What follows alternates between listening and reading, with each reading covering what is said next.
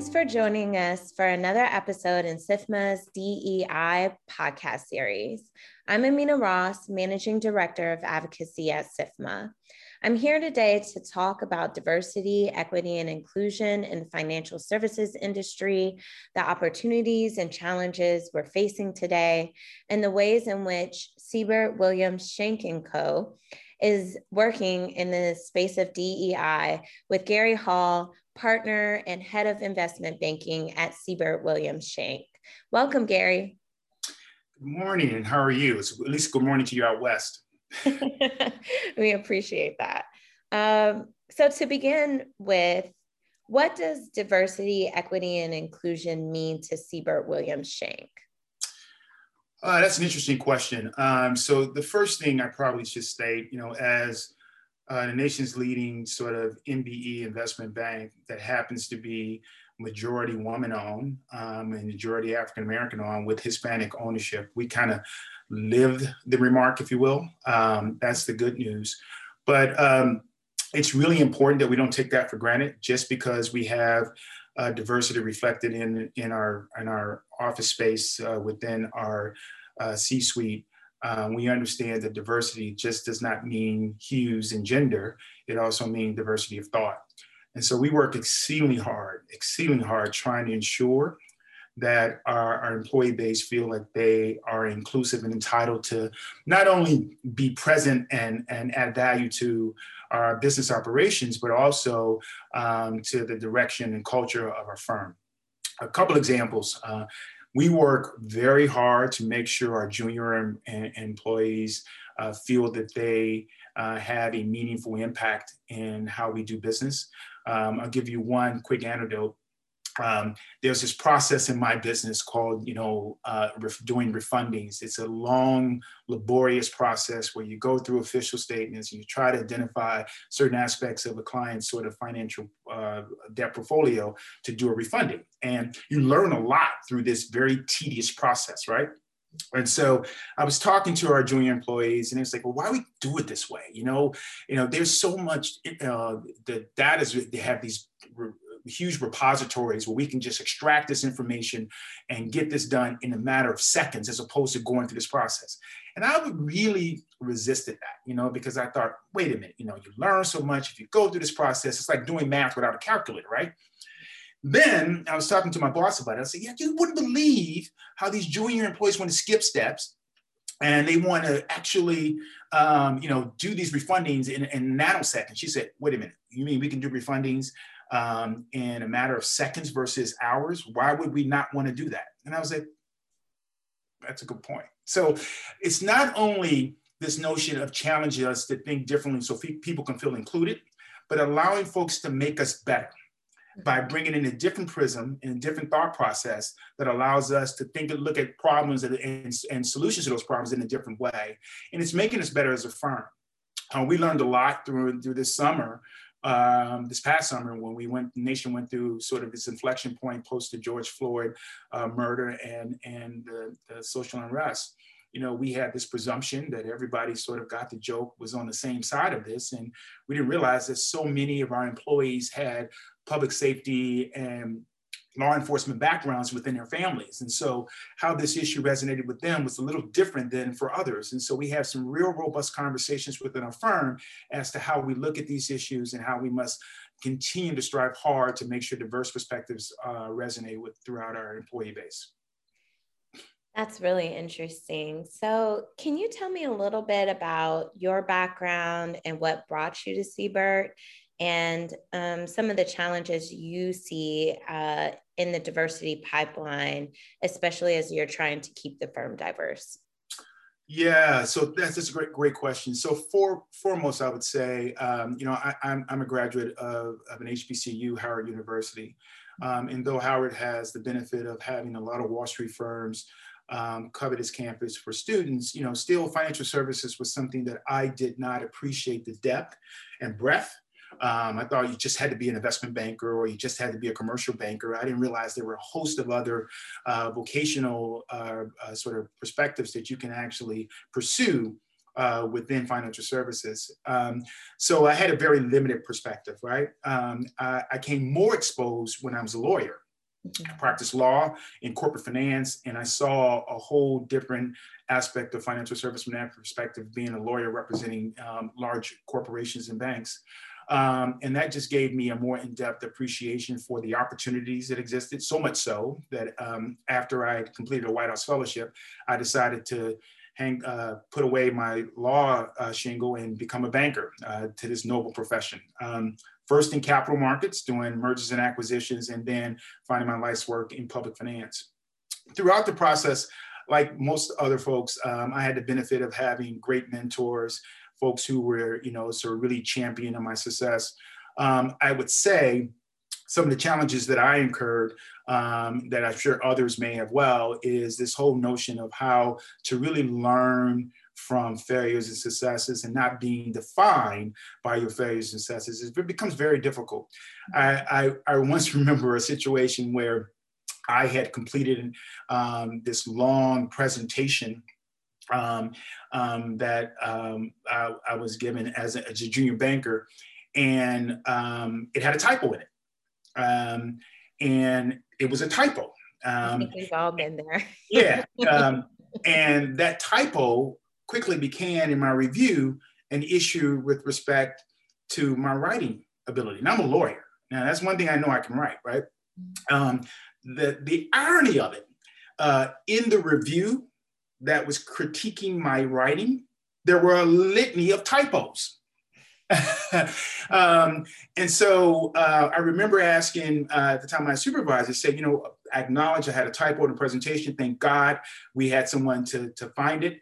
Um, but I'm noticing here in this review, there are a host of typos here, and I don't think anybody's making an attribution about someone's writing capabilities based on these typos. And it, that led to a real sort of illuminating discuss, discussion with my then supervisor, but it was an example of how um, from time to time, for whatever reasons, I don't know why, there can be sort of stereotypical sort of narratives that are painted for certain employees uh, that become hard to get rid of. Um, and, and it's one of the things that I found the most challenging throughout my uh, financial service career when I was leased at a bulge bracket firm. Mm-hmm. So when you have new employees that are maybe coming from those bulge bracket firms, what, how do you kind of bring them into the environment at Siebert and how to, how is that environment different than maybe what you experienced at those firms? you know, we have this this label we call deconstructing. Um, and what, what that means is that we, we pride ourselves on taking the getting the best talent that we can. If they happen to matriculate from bulge bracket firms, phenomenal. Um, if we can get them from other way places, that's great as well. But what we find, particularly with those who come from bulge bracket firms, is that we have to train folks on being able to take risks. It's important um, at our firm that you learn from your mistakes. Mm-hmm. And you only can learn from those mistakes if you are willing to take risks. And getting folks to step outside their comfort zones to be able to challenge them to take initiative and take risks, being okay with having mistakes is something that we find that we have to push people to do. Um, and once they get comfortable with that risk taking and learning that we actually appreciate them making mistakes and learning from those mistakes, it's not the mistake that defines you, it's the litany of mistakes that define you. Um, and, and them being um, comfortable with their own self-corrective learning capability. Um, it, then we get this integration where we think our culture meshes with the, the, the, talents of that individual and we can maximize their potential. But it's a process and it's something that we're very conscious about. It's something that we teach not only in our junior banking ranks, but our senior managers. So we, we ask our senior bankers to really, really be patient with folks and pushing um, um, their colleagues um, and uh, especially their junior colleagues to take those risks. But it's something that we have to work exceedingly hard on because it's it's it's it's a trait that I don't know what it is, especially for minority candidates. Um, taking risks is something that is is very very hard uh, um, in majority sort of uh, institutions.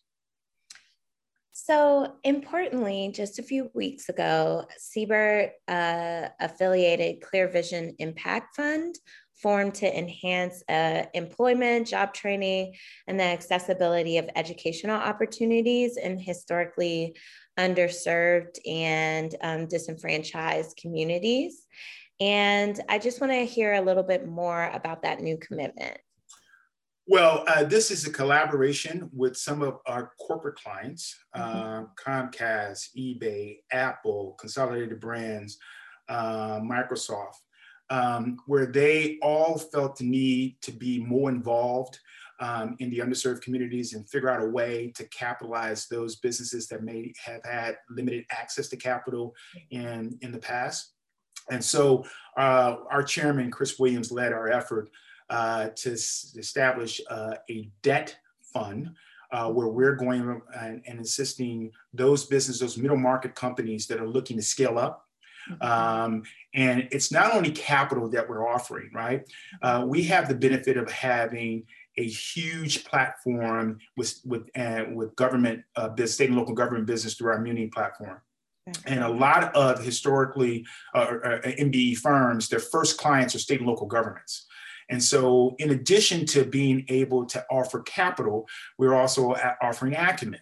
Uh, we know how to navigate the sort of sometimes Byzantine procurement processes of state and local government. The same is the case for Fortune 1000 companies, uh, where we are beneficiary of supplier diversity on the capital market side.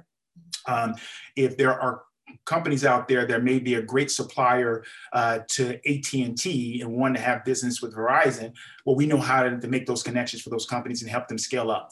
In addition, in providing them, them with capital. So it's a it's a targeted 250 million dollar fund. We look for companies that are middle market companies with an EBITDA between um, uh, probably a million to 10 million dollars.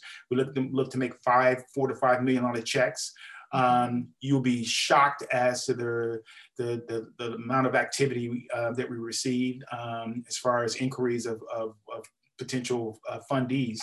Um, and we're really excited about our ability to make an impact in, in the communities that we serve. And that's a national program. Are you focusing on certain regions or cities? It is a national program. Mm-hmm. Uh, we are right now, we, are soon to announce uh, uh, the, the actual uh, terms of agreement with four or five companies that are spread all over the country. Um, and that's the benefit of having 19 offices and a, a, national footprint that we have tentacles in these communities um, all, all over the country. So again, uh, another way for us to expand our offerings um, and most importantly, allow us to make a, a difference in this underserved communities that we serve. Yeah. So you're kind of at the forefront of uh, creating firms, a firm that is successful, diverse, and is really meeting the needs of your clients. Looking towards the future, where are the next opportunities to advance DEI across the industry? I, I, I still think you know we have to work harder in making that point of entry wider. Um, you know, the portals that we we typically look at are narrow. I'll give you an example. You know, when I was at a bulge bracket firm, those of us who sat around on the hiring committees, we all reflected sort of a similar background, right? And so when we're looking for candidates, and most importantly, when you're looking for candidates to come in, the first thing on your mind is who's going to help me do my work, right? And when you think of that, you think of people who look like you who come from the same institutions that you come from. And you don't want to take risk in bringing on someone new that you don't know. Um, and so you guess what? You hire folks who fit a very hom- homogeneous type of background mm-hmm. and you don't get that stretch for diversity. So the first thing we have to do is get out our comfort zone and go look for great talent in, in, in pastures that we don't typically uh, look at. So for example, HBCUs uh, have a wealth of talent of folks who have in ingenuity, uh, brain power, tremendous passion, and thirst for growth. Um, and making sure we provide access um, to this great financial service industry that we have. The second thing is really nurturing the talent that we have within our walls you know, uh, in a perfect world, I would have never, never left a bulge bracket firm, but I thought, you know, leadership opportunities were limited um, because uh, either the, the, the, trajectory for leadership was very, very narrow, um, or the, the, the composition and the profile of what who was deemed to be a leader um, didn't fit, you know, my personality traits. I got to tell you, I'm very encouraged in what I'm seeing with a lot of bulge bracket firms changing that.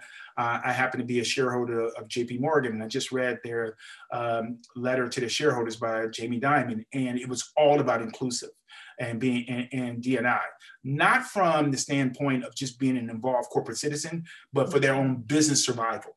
Um, and when you make that nexus, um, then you start to get true impact And I see a bunch of leaders um, at JP Morgan who were my peers when I'm there, who are really ascending to really powerful roles within the organization because there seem like there's teeth uh, behind that commitment. And so that's a very encouraging thing. As someone who has a sophomore uh, in college who, for whatever reason, decided he wanted to follow my pathway in financial services, and I see the opportunities that he's being presented. Um, they're just much wider and much deeper than what those that my colleagues, I mean, my peers did when we were coming back to school. So I'm very encouraged by, by what's going to happen in the future in financial services. All right. Well, I try to keep up to date with everything that is going on with Siebert, but did you want to share any other initiatives or programs with our audience? I would tell you, you know, we have grown exponentially. This is not your mom Siebert. The reason I say your mom Siebert is because we, uh, our, uh, our CEO um, is Suzanne Shank, who's a trailblazer on Wall Street. Mm-hmm. Our, we have tripled our capital, net capital um, in the last three or four years. Um, we have expanded our offerings. We're not only number one when it comes to municipal bonds, but also capital markets. Uh, we have over $5 billion in assets management uh, and, and, on a cash management strategy that we, we help some of our foundations and corporate clients. So our firm is growing exponentially. You know, we continue to, to add, add talent. Um, Got to tell you, it's getting, getting harder now. Um, the competition for good talent is becoming fierce. Um, but we're finding that we're able to uh, differentiate ourselves and the value proposition that we offer to really, really close the gap with what we offer from what bulge brackets to really be competitive in all different aspects of financial services. So great. Thanks so much again, Gary, for joining me today. It was a real pleasure chatting with you. To learn more about SIFMA and our work to promote diversity and inclusion, please visit us at sifma.org slash explore issues slash diversity and inclusion. And to learn more about Siebert Williams Shank and co impressive work in this space, please visit siebertwilliams.com. Thank you again, Gary. Thank you. Have a great day.